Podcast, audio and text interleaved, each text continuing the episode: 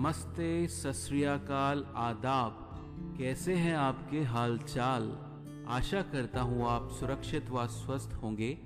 मैं हूँ आपका दोस्त पोइट पंकज और आप सुन रहे हैं पोइट पंकज शो जो कि स्पॉटिफाई ऐप पर उपलब्ध है।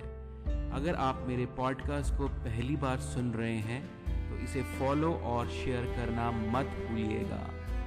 और अगर आप इसे पहले भी सुन चुके हैं और अभी तक आपने फॉलो और लाइक नहीं किया है तो बिना हिचकिचाए और बिना घबराए इसे फॉलो और शेयर कर दीजिएगा, क्योंकि मुझे दिल से अच्छा लगेगा। मित्रों, आज है मित्रता दिवस तो चलिए बातें कर लेते हैं कुछ प्यार मोहब्बत की और याद कर लेते हैं कुछ हसीन मुलाकातें। जब एक प्रेमी ने अपनी प्रेमिका से पूछा, क्या तुमने मुझसे प्यार किया? ये सुनकर प्रेमिका मुस्कुराई और शर्माई, पर उसने कोई जवाब नहीं दिया।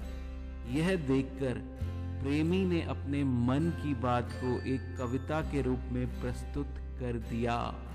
वो कहते हैं, हमने तुमसे प्यार किया। वो कहते हैं हमने तुमसे प्यार किया, लेकिन कम वक्त जब नज़रों से नज़रें मिली तो कब इकरार किया।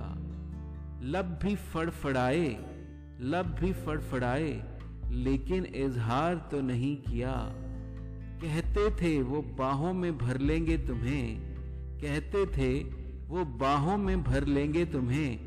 पास आए तो हाथ पकड़ने से भी इनकार किया।